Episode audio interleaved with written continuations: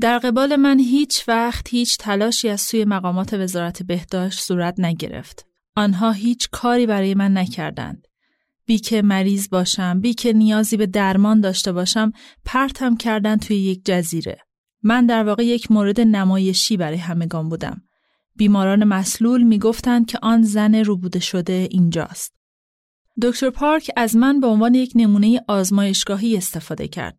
او درباره من با همه پزشکان، همه مردم و همه روزنامه ها صحبت کرد. دکتر پارک ادعا کرد که من باعث و بانی شیوع حسبه هستم در حالی که من حتی در طول عمرم یک روز هم بیمار نشدم. دکتر پارک و آقای ساپر زندگی مرا به جهنم تبدیل کردند. ساپر اولین کسی بود که به این نتیجه رسید مقصر ابتلای افراد جامعه به حسب منم. او بود که دستور تعقیب صادر کرد. او بود که جامعه را بر علیه من شوراند و همه را متقاعد کرد که من ناقل بیماری حسبه هستم. ساپر کسانی را برای پیدا کردنم اجیر کرد. انگار که من مجرم هستم. البته وقتی آنها برای دستگیر کردنم آمدند داد و فریاد راه انداختم. هر کسی که مورد اذیت و آزار قرار بگیرد همین کار را می کند. سوال من این است که آیا خود دکتر پارک دوست داشت که به او توهین کنند و روزنامه ها در موردش بنویسند و همسرش یا خودش را مثلا با لقب دکتر پارک حسبه‌ای خطاب کنند؟ مری مالون سال 1909 این یکی از معدود شهادت است که از مری مالون باقی مانده است. دکتر ویلیام اچ پارک رئیس آزمایشگاه میکروبیولوژی اداره بهداشت نیویورک بود.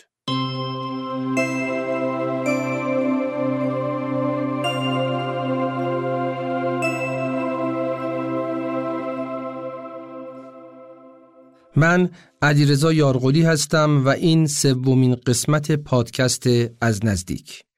مری مالون آشپزی که 25 سال در قرنطینه بود.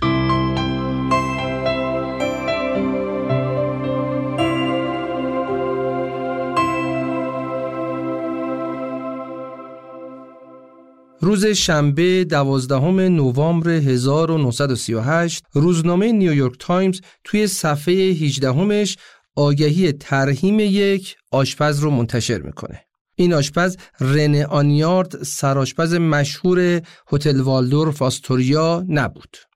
این آشپز اوژنیو لاپروک هم نبود. همون سرآشپز معروف هتل پلازا. در واقع این آشپزی که خبر مرگش منتشر شده بود اساسا آشپز معروفی نبود. متوفی یه آشپز معمولی بود که 68 سال پیش توی ایرلند متولد شده بود و تو سال 1884 به نیویورک مهاجرت کرده بود و تو خونه های اشرافی شهر به عنوان آشپز کار کرده بود. اسمش مری مالون بود. اما مری مالون اون اسمی نبود که توی آگهی کوتاه روزنامه ذکر شده باشه. بلکه توی روزنامه از یه اسم دیگه استفاده شده بود. اسمی که شنیدنش سالهای سال مردم نیویورک رو دچار وحشت کرده بود. مری حسبه.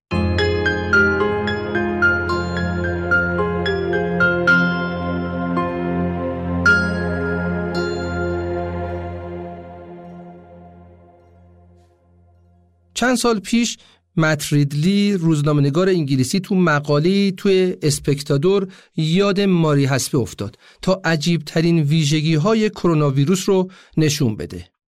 استعداد شیطانی کرونا ویروس تو تبعیض سنی تو افرادی که بهش آلوده میشن. استعداد شیطانی که به طور بیرحمانه سالمندان رو می‌کشه اما انگار با کودکان و جوونا یک کمی مهربون تره. آمار مرگ و میر توی دوره کرونا یادتونه؟ عزیزترین کسانی رو که از دست رفتن چطور؟ یادتونه؟ اصلا حال و هوای اون روزا چطور؟ یادتون هست؟ شاید جواب این سه تا سوال کنجکاوتون کنه که روایت مری مالون رو بشنوید و دنبال کنید. داشتم درباره یادداشت متریدلی صحبت می‌کردم. ریدلی توی یادداشتش نوشته که در زمان کرونا الزام به قرنطینه ضروری بود. این کلمه قرنطینه رو یادتون بمونه چون کلیدواژه مهمیه که به مری مالون و مرگ تراژیکش ربط پیدا می‌کنه.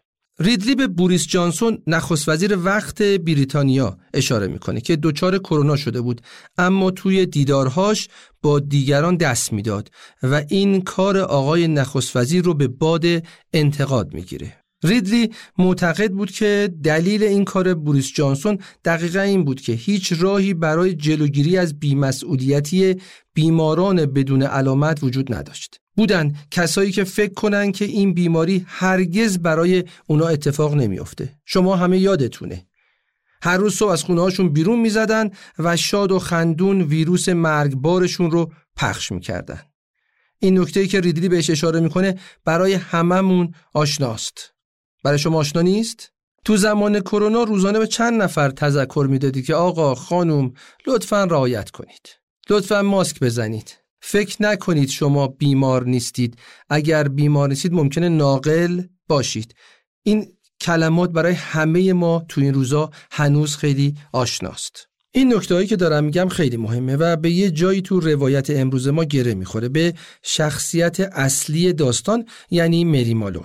اون دخترکی که به دلایل شرایط خاص ایرلند اون زمان که حالا در هم بیشتر صحبت می‌کنم به آمریکا مهاجرت می‌کنه متریدلی تو ادامه نوشتهش اشاره می‌کنه به شبکه HBO تو سال 2014 که سریال دنیک به کارگردانی استیون سودربرگ رو پخش می‌کرد. دنیک یه سریال مسهور کننده با موضوع رخدادهای پزشکیه که به نظر متریدلی خیلی مورد بیمهری قرار گرفت. سریالی که پزشکاش تلاش می‌کردن تا در برابر تاریکی و خرافه بجنگن تا پزشکی مدرن رو توسعه بدن. اونم زمانی که آنتیبیوتیکا تازه تازه داشت تو عرصه دارویی رخی نشون می‌داد و علم پزشکی نرم نرمک داشت پیروزیهاشو در برابر مرگ جشن می‌گرفت. حالا ربط این سریال و این همه مقدم چینی متریدلی با مری مالون چیه؟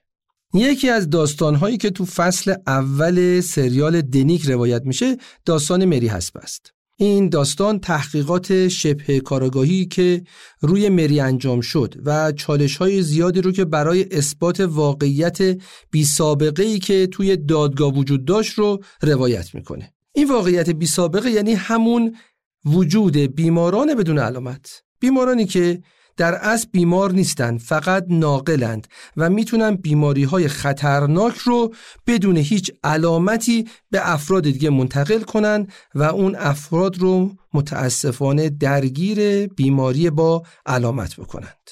کم کم داریم نور میندازیم روی موضوع این قسمت پادکست یعنی ماجرای مری مالون. به قول غلام حسین خان ساعدی آواره اگر زنده هم باشد مرده است. این جمله دقیقا شرح حال زندگی مری مالون یه دختر 15 ساله معمولیه که یه روز تصمیم گرفت خاطراتش رو توی ایرلند توی یه گنجه بایگانی کنه تا برسه به اون عبارت معروف رویای آمریکایی.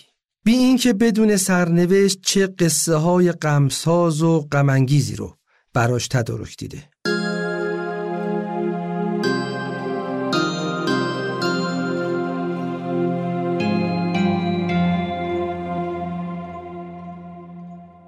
مری مالون ایرلندی تو درست کردن بستنی هلو استاد بود. سال 1900 میلادی با سروی بستنی خوشمزه برای خونواده اشرافی تو نیویورک کارش رو شروع کرد.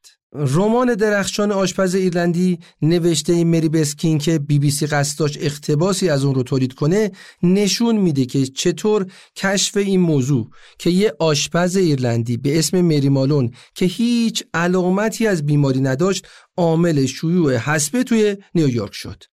چطور زندگی این زن زندگی همه شهروندان نیویورک رو مخدوش می‌کنه؟ مری مالون توی آمریکا چیکار کرد؟ که روزنامه تیتر می زدن مری خطرناکترین زن آمریکایی. متریدلی توی مقاله بحث برانگیزش که همون زمان کرونا منتشر شده اینطوری نتیجه می‌گیره. من نمی‌گویم که مردم امروز به عمد به اندازه مری حسبه بیمسئولیت بودند و معلوم است که افراد فقط برای یک یا دو هفته به ویروس کرونا مبتلا می شوند نه تمام عمر. اما اینجا در آن جمعیت هایی که آخر هفته در پارک ها بازارها و فروشگاه ها ظاهر می شوند یک پژواک نگران کننده وجود دارد. مقاومت آنها در برابر این باور که ممکن است ناقل باشند.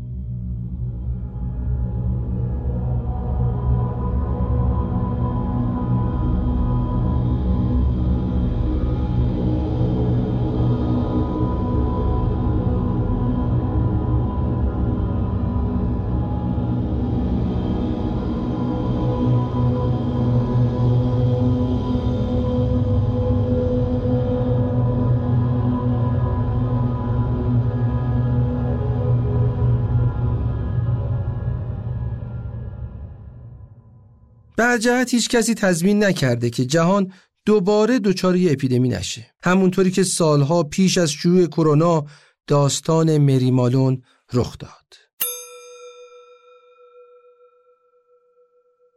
داستان مری مالون یا همون مری حسبه معمولا به عنوان یه نمونه از اهمیت روش های اپیدمیولوژیک توی بررسی شیوع بیماری ها و دستاوردهای بهداشت عمومی توی حفاظت از جامعه در نظر گرفته میشه. اما همونطور که تو اون شهادت نامه مری که اول پادکست شنیدید معلومه که شیوه برخورد با مری مالون چه تأثیراتی روش گذاشته. موضوعی که کمتر دربارش حرف زده شده. داستان مری مالون هم یه هشدار اخلاقی در امور درمانیه و هم به نظر من یه هشدار جدی اجتماعی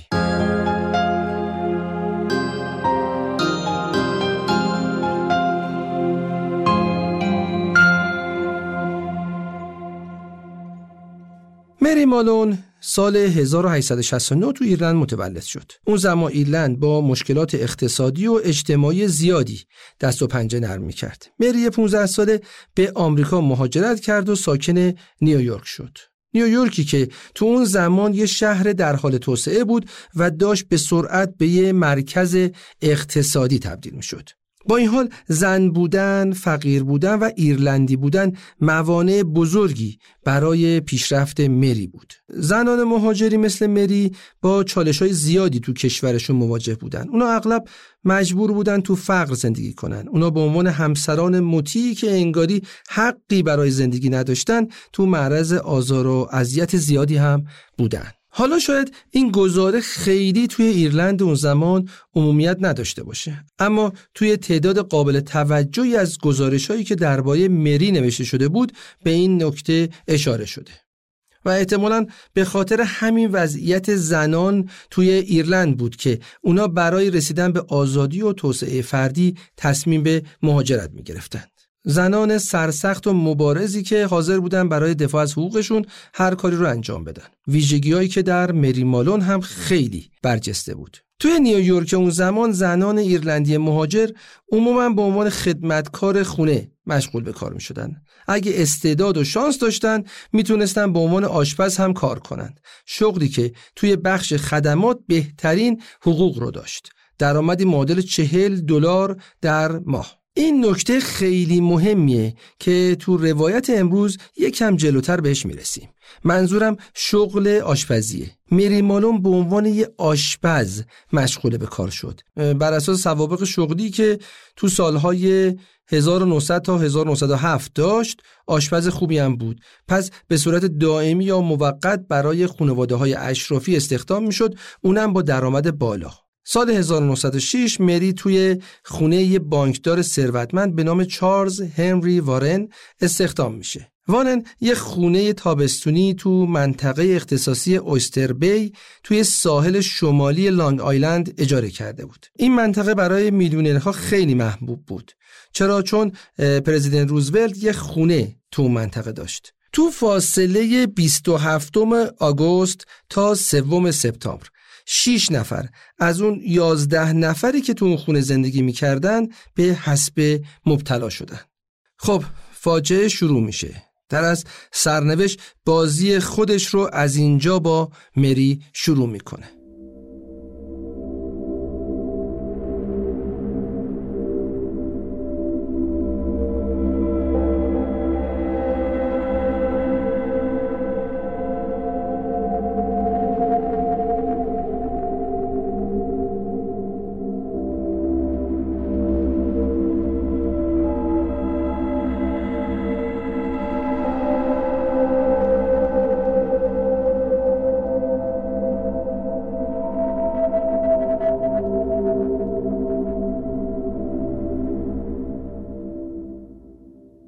خب تا حالا چی گفتیم؟ گفتیم که مری به عنوان آشپز تو خونه آقای وارن استخدام شد و گفتیم که آشپزی برای مهاجرا درآمد خیلی خوبی داشته و رسیدیم به اینجا که بعد از حضور مری شیش نفر از اعضای خانواده آقای وارن به حسبه مبتلا شدند. حسب توی اون زمان توی نیویورک بیماری ناشناخته و نادری نبود. سالانه بین 3000 تا 4500 مورد جدید حسبه تو این شهر گزارش می‌شد. اما این که این بیماری توی مناطق مسکونی مخصوص افراد میلیونر رخ داده باشه یه مقدار غیر معمول بود.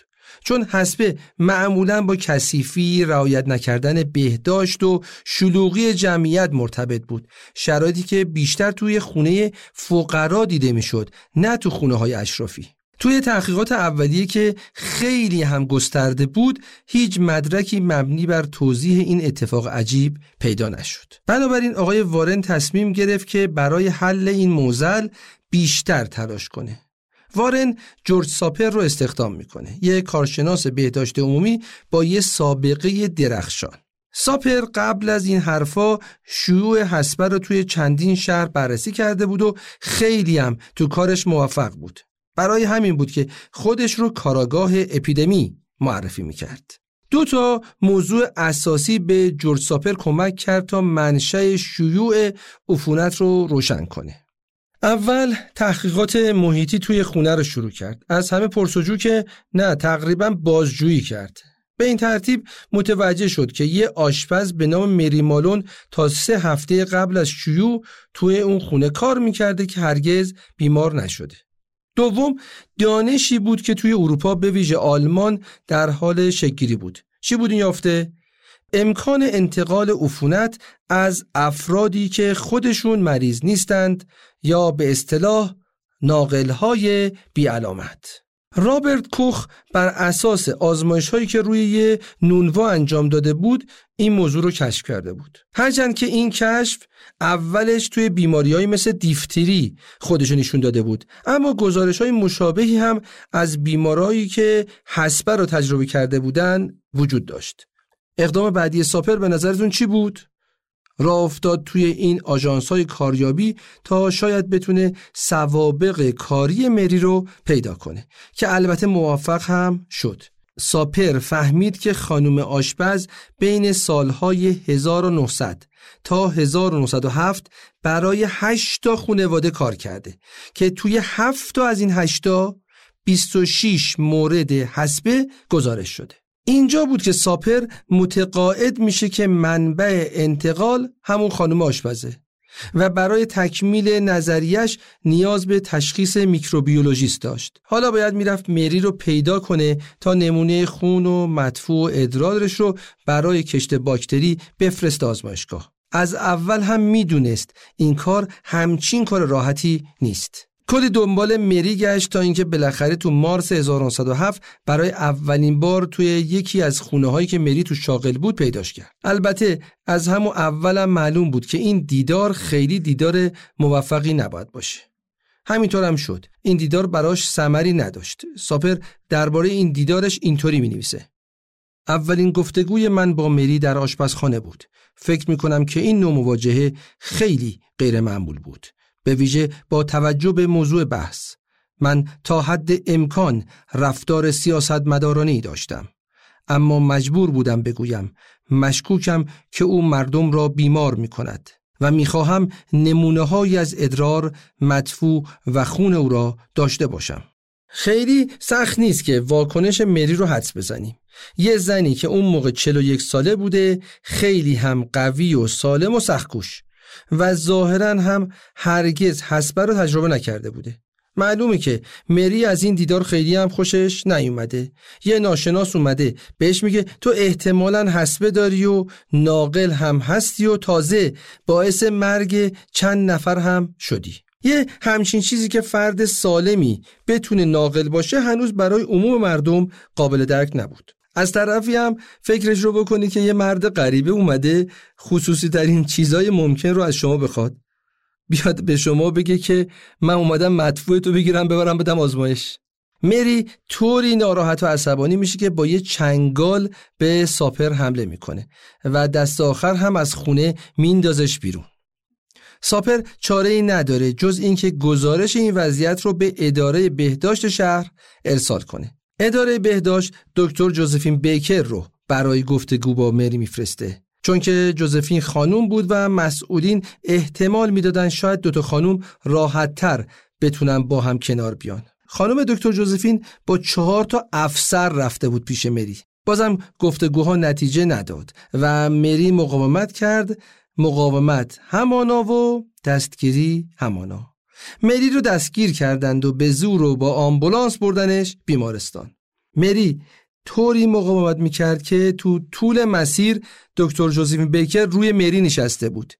مری توی بیمارستان تحت نظر قرار می‌گیره و اونجا نمونه خون و ادرار و مدفوع رو ازش می‌گیرن. همه چیز معلوم شد. مری ناقل بود. سرنوشت تمام وزنش رو انداخته بود رو دوش این مهاجر ایرلندی. اون رویای آمریکایی دیگه رنگ باخته بود. انگار که مری از شوربختی که تو کشورش دوچارش بود پرد شده بود توی یه بدبختی بزرگتر تو یه کشور غریب.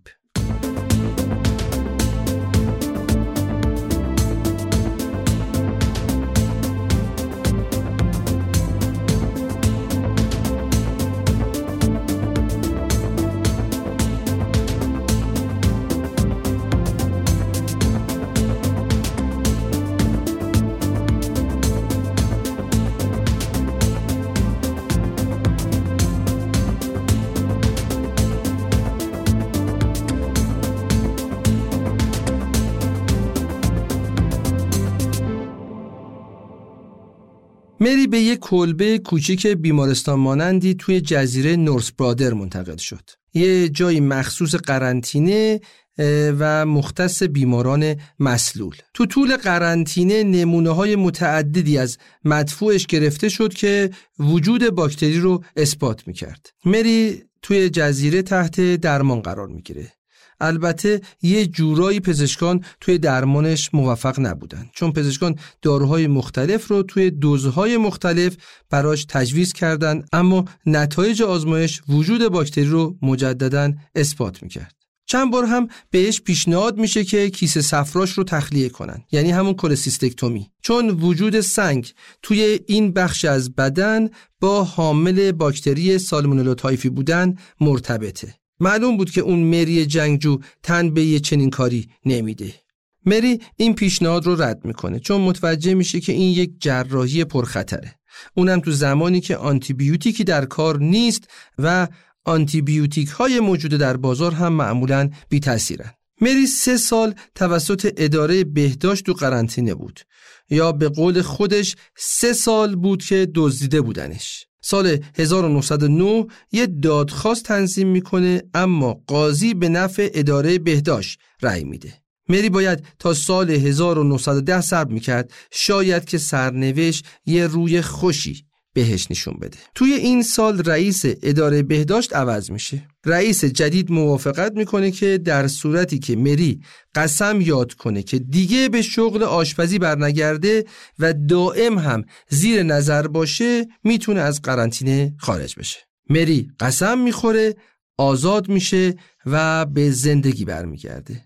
اما فقط سه سال تونست پای قسمش وایسه. بعد سه سال با یه اسم جعلی به کار آشپزی برمیگرده. اول روایتم اشاره کرده بودم که آشپزی شغل خیلی پر درآمدی محسوب می‌شد که خیلی نمی‌شد از درآمدش چشم پوشید. از طرفی هم توی اون زمان برای مری شغل دیگهی به این راحتی پیدا نمی‌شد. پس مری مجدد برگشت به کار آشپزی.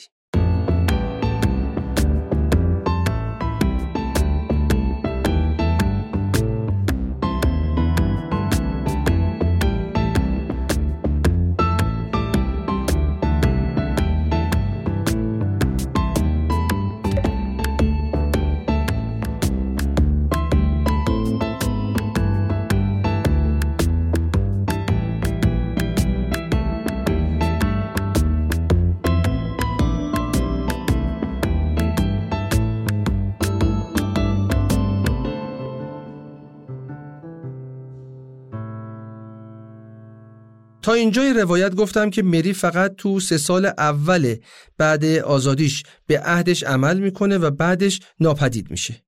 حالا کی دوباره اسم مری سر زبونا میفته؟ وقتی خبر می‌رسه که تو یه بیمارستان زنان 25 مورد حسبه گزارش شده. آشپز بیمارستان فکر می‌کنی کی بوده؟ مری مالون.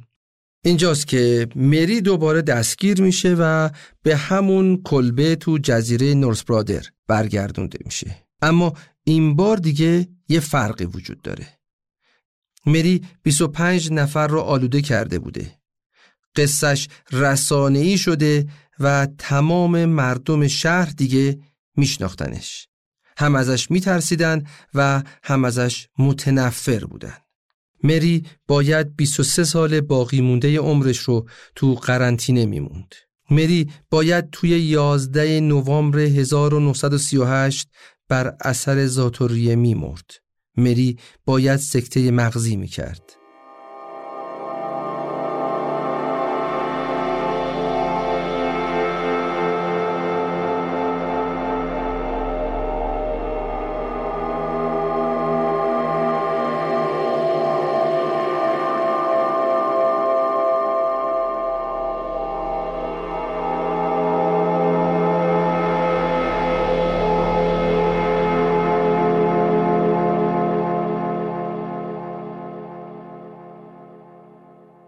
مری 23 سال دیگر یعنی تا پایان عمرش در قرنطینه بود. حداقل 51 مورد حسبه و سه مورد مرگ به او نسبت داده شد. روزنامه ای او را خطرناکترین زن آمریکا نامید. مری مالون در 11 نوامبر 1938 بر اثر زاتوریه پس از یک سکته مغزی درگذشت.